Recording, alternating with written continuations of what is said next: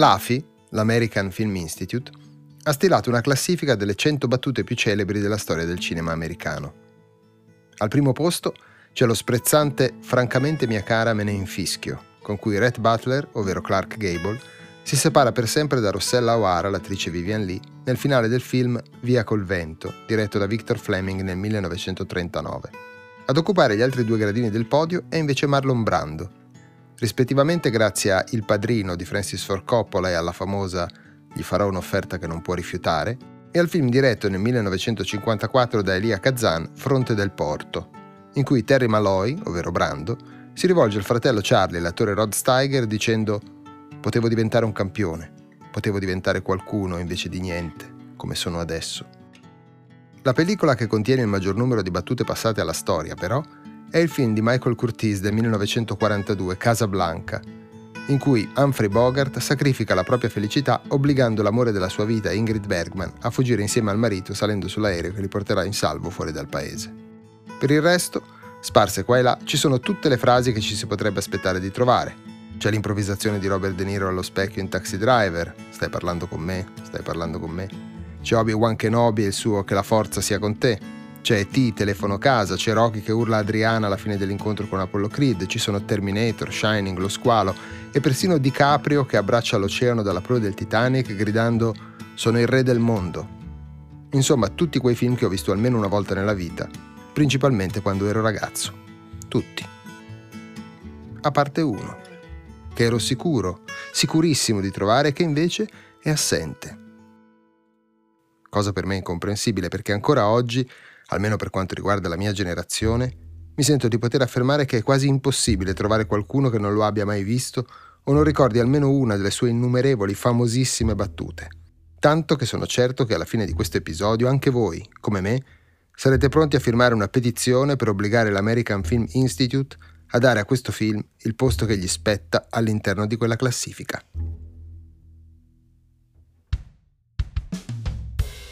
Ma, come si dice, ogni cosa a suo tempo. Un po' come il bellissimo film di Brian De Palma del 1993 Carlitos Way interpretato da Al Pacino, sono partito dalla fine per raccontare una storia che comincia molto tempo prima, nel caso di Carlito Brigante, il giorno della sua uscita dal carcere di New York grazie all'aiuto del suo amico avvocato Dave Kleinfield, un quasi irriconoscibile Sean Penn. Nel caso di questo episodio, il giorno in cui un anonimo poeta dell'antica Grecia scrive un'opera chiamata Batraco Miomachia, ovvero una battaglia di rane e topi con la quale si diverte a fare il verso ai poemi di un suo illustre contemporaneo che risponde al nome di Omero, dando origine così a un nuovo genere letterario chiamato parodia, parola non a caso di origine greca composta da para, simile, e ode, canto. Genere che un passo alla volta, attraverso i secoli e le varie forme espressive, è arrivato fatalmente anche al cinema. E anche se forse oggi è un po' passato di moda, per lungo tempo ha dato vita a pellicole divertenti, ricche di invenzioni, gag, citazioni e interpreti i cui volti restano ancora oggi scolpiti nella mia memoria. Insomma, un gigantesco calderone di cui ho deciso di parlarvi in questo nuovo episodio della mia storia del cinema con la S in grassetto, corsivo, sottolineato. Vabbè, niente. Volevo fare una parodia della mia solita introduzione, ma è molto difficile parodiare se stessi.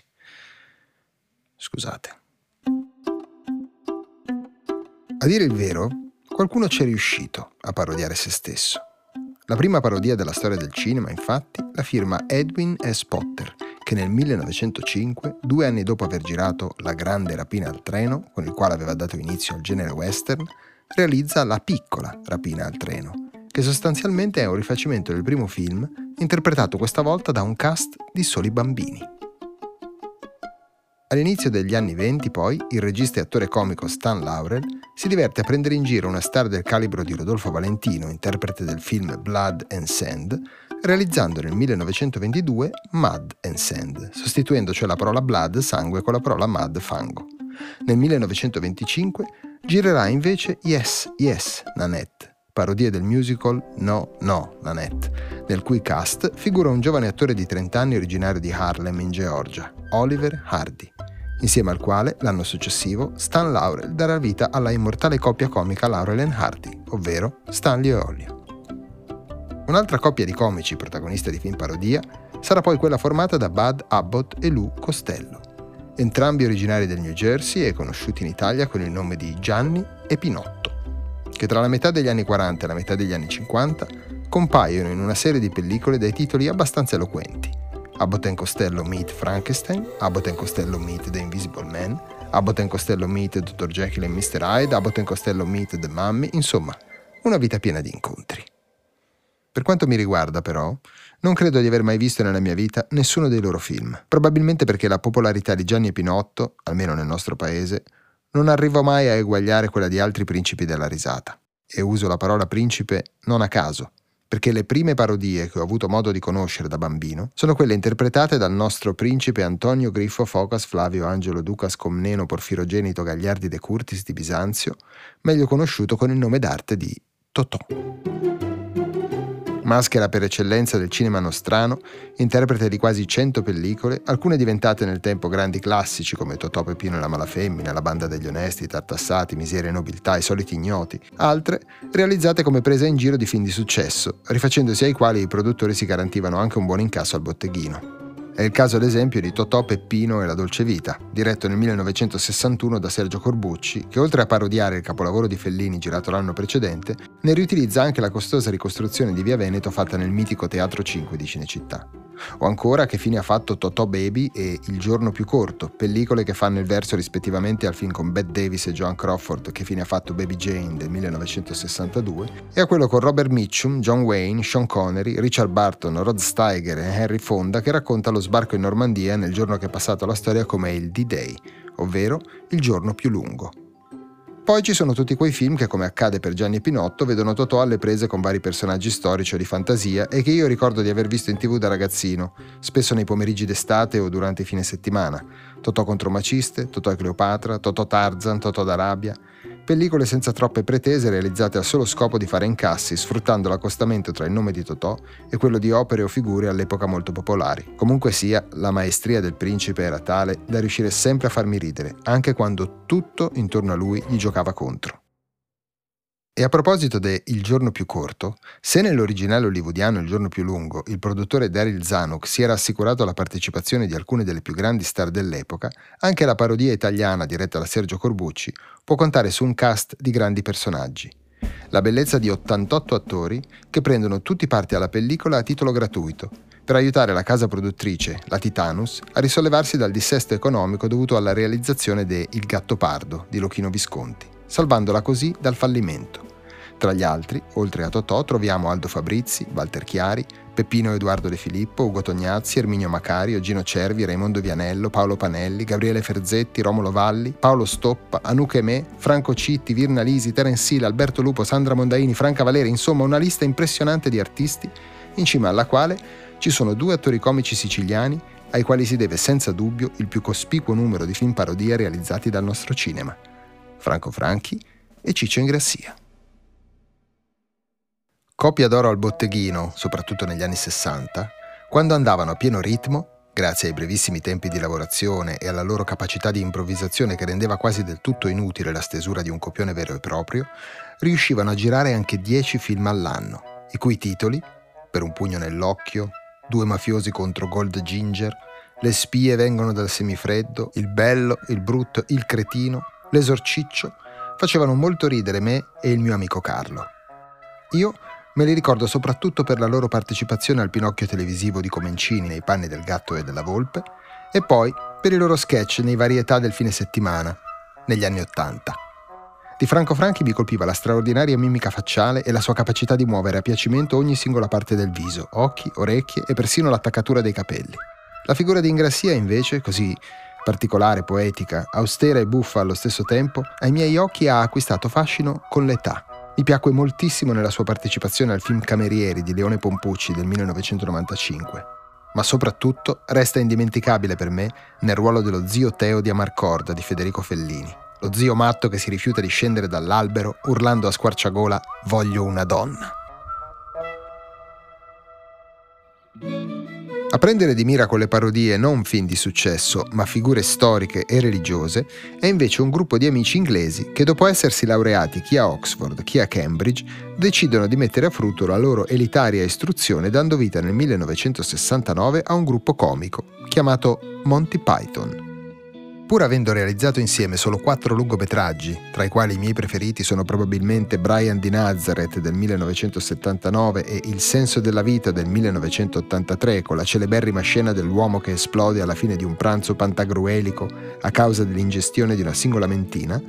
la loro influenza sul cinema di parodia e sulla comicità in generale, ma anche sul linguaggio, è stata piuttosto significativa.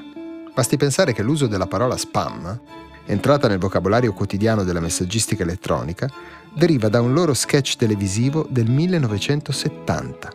nel quale una coppia di coniugi in un bar si ritrova nell'impossibilità di ordinare un qualunque piatto dal menù che non contenga la carne in scatola americana spam, uova e spam, uova salsicce spam, pancetta spam, spam fagioli e spam e così via in un crescendo sempre più demenziale. Ma soprattutto, a essere ispirati dalla sana follia dei Monty Python, sono i nuovi comici del Saturday Night Live, i loro autori, e una giovane generazione di registi che trova la sua massima espressione nel trio Zucker, Abrams, Zucker.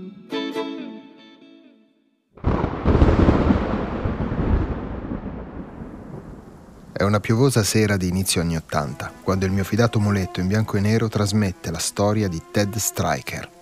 ex pilota traumatizzato in guerra che pur di riconquistare la sua ex fidanzata impiegata come hostess, si imbarca sul volo per Chicago, che sarà poi costretto a far atterrare a seguito di una intossicazione alimentare che colpisce capitano e parte dei passeggeri. Demenziale parodia del filone catastrofico sui disastri aerei stile Airport e del film Ora Zero del 1957 interpretato da Sterling Hayden,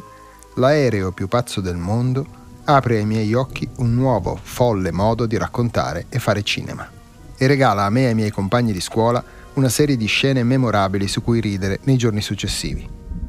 Tra i protagonisti della pellicola c'è anche un attore canadese di 54 anni, che ha al suo attivo solo parti drammatiche in film poco conosciuti, ma che grazie al ruolo del dottor Rubeck sta per dare una svolta decisiva alla sua carriera.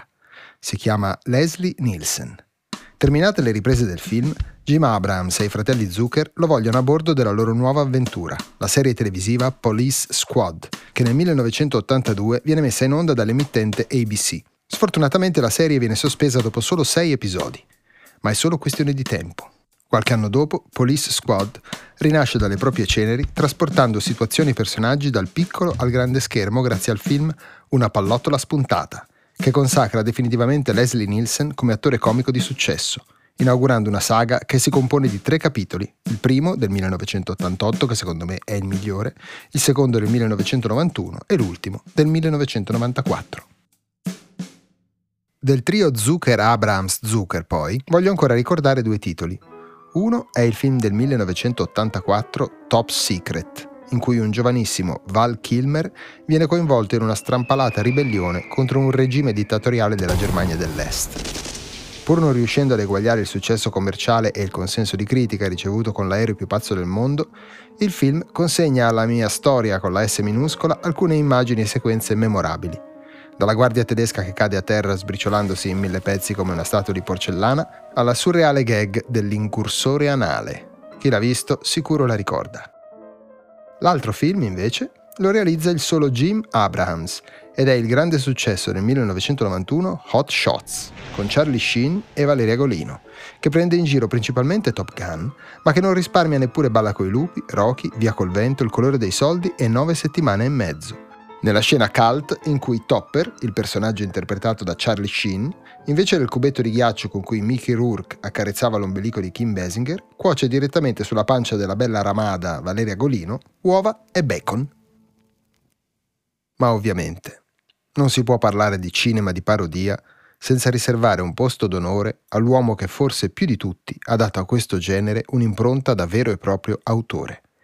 Melvin James Kaminsky meglio noto al pubblico con il nome di Mel Brooks. Nato a New York nel 1926, è uno dei pochissimi artisti al mondo, al momento sono 18, a far parte del cosiddetto club degli EGOT, ovvero coloro che nel corso della loro carriera hanno ricevuto i quattro principali riconoscimenti dello show business americano. L'Emmy, il premio della televisione, il Grammy, il premio per la musica, l'Oscar, quello per il cinema e infine il Tony per il teatro, EGOT. EGOT, appunto. Orfano di padre e bullizzato dai compagni per via del suo aspetto magrolino e malaticcio, Brooks trova nell'umorismo una sorta di difesa, un superpotere con il quale affrontare la vita e togliersi dai guai. Dopo aver preso parte alla seconda guerra mondiale combattendo i tedeschi sulle Ardenne, rientrato in patria, rinuncia ad un impiego presso una compagnia navale di Brooklyn che la madre era riuscita a trovargli per andare a lavorare come batterista e pianista nelle località di villeggiatura. Finché una sera, quando il comico di turno si dà malato, Mel sale sul palco e improvvisa un numero da stand-up comedian che regala alla platea una marea di risate. Siamo sul finire degli anni 40 e all'epoca il suo idolo si chiama Sid Caesar, uno dei comici più popolari d'America. Tornato a New York, Mel Brooks cerca di avvicinarlo per proporgli qualcuna delle sue idee. Dopo varie insistenze, Caesar lo mette alla prova commissionandogli delle battute per il suo repertorio e nel 1950 lo vuole al suo fianco nel gruppo di autori del suo Your Show of Shows, a cui farà seguito Caesar's Hour, entrambi popolarissimi in tutto il paese. Ora, personalmente non conosco la comicità di Sid Caesar, ma una cosa è certa. Era decisamente un ottimo talent scout. Oltre al 24enne Mel Brooks, infatti, vuole nella squadra dei suoi autori Karl Reiner, 27 anni, un certo Neil Simon, che di anni all'epoca ne ha 25, e per finire un simpatico diciannovenne chiamato Woody Allen. Insomma sì, ho idea che i testi di Sid Caesar fossero piuttosto ben scritti. Comunque sia, riassumere in poco tempo gli oltre 60 anni di carriera di Mel Brooks è praticamente impossibile, ma per fortuna, ai fini della mia storia con la S in grassetto corsivo sottolineato, quello che più mi preme è parlare dell'idea che l'attore Gene Wilder gli propone un pomeriggio del 1973 durante una pausa delle riprese di Mezzogiorno e mezzo di fuoco. Cosa succederebbe se il nipote del dottor Frankenstein si vergognasse della sua discendenza e non volesse avere niente a che fare con quel matto del nonno? Ecco, partendo da questa domanda, i due cominciano a lavorare alla sceneggiatura di una pellicola destinata a passare alla storia, Frankenstein Jr.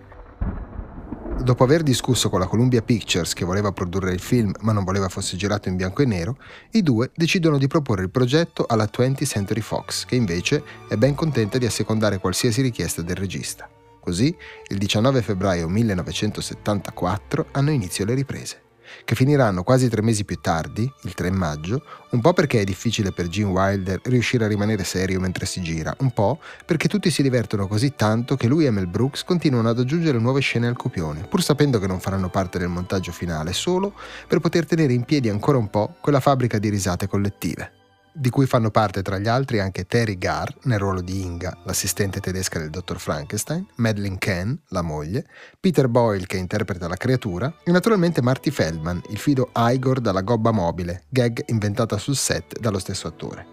Per il solo gusto di mettersi alla prova in un ruolo comico, poi, Gene Hackman si offre di prestare gratuitamente il suo volto all'eremita cieco che accoglie il mostro nella sua umile dimora. Volutamente ho lasciato per ultima Cloris Leachman, che interpreta l'indimenticabile Frau Blucher, la donna il cui nome fa nitrire di terrore i cavalli del castello, perché mi piacerebbe spendere qualche secondo in più su questa attrice straordinaria. Nata a Des Moines, Iowa, il 30 aprile del 1926, comincia a recitare a 22 anni, dopo aver vinto il titolo di Miss Chicago ed essere arrivata finalista a quello di Miss America. Allieva di Elia Kazan e della famosa coach americana Stella Adler, nel 1971, grazie al ruolo di Ruth Popper nel film L'ultimo spettacolo di Peter Bogdanovich, vince l'Oscar come attrice non protagonista. In 70 anni di carriera, oltre al teatro, ha preso parte a quasi 300 produzioni tra tv e cinema ed è ad oggi l'artista che detiene il record per il maggior numero di premi Emmy vinti, ben 9. Madre di 5 figli, se n'è andata due anni fa nel gennaio del 2021, a 94 anni ancora in piena attività, a causa di complicazioni cardiache aggravate dalla pandemia di Covid-19. Ma la sua Frau Blucher rimarrà per sempre uno dei personaggi più amati della storia del cinema. Quella con la S maiuscola.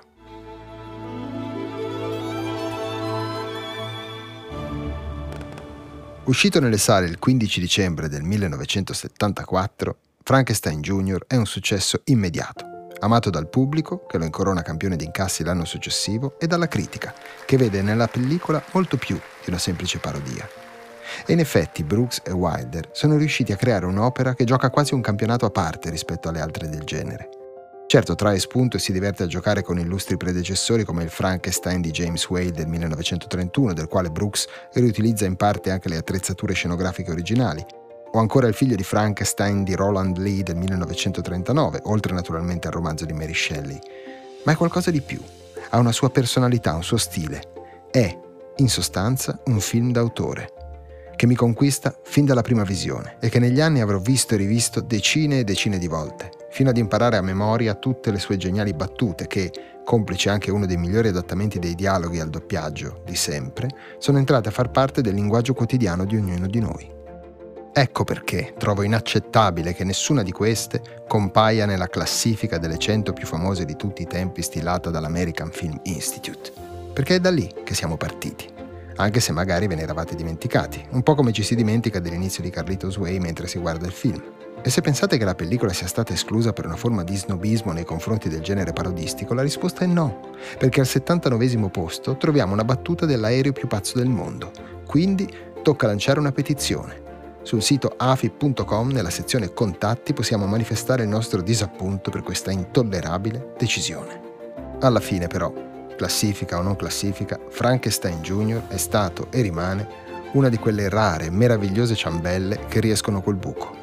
Quentin Tarantino lo cita nella sua personale lista dei film perfetti, accanto a titoli come Lo squalo o Ritorno al futuro. Proprio in questi giorni è stata ridistribuita nelle sale la sua versione restaurata, riscuotendo un ottimo successo di pubblico e la cosa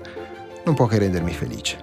In fondo, la parodia è una presa in giro sotto la quale si nasconde una forma di ammirazione, un modo per poter sfiorare un'opera apparentemente irraggiungibile limandone un pochino la vetta. Un'operazione commerciale, certamente, ma anche un atto d'amore. E non c'è niente di più bello che una sala piena pronta a omaggiare un atto d'amore come Frankenstein Jr., che sta per compiere 50 anni, non li dimostra e a me fa ancora ridere come la prima volta. Blucher!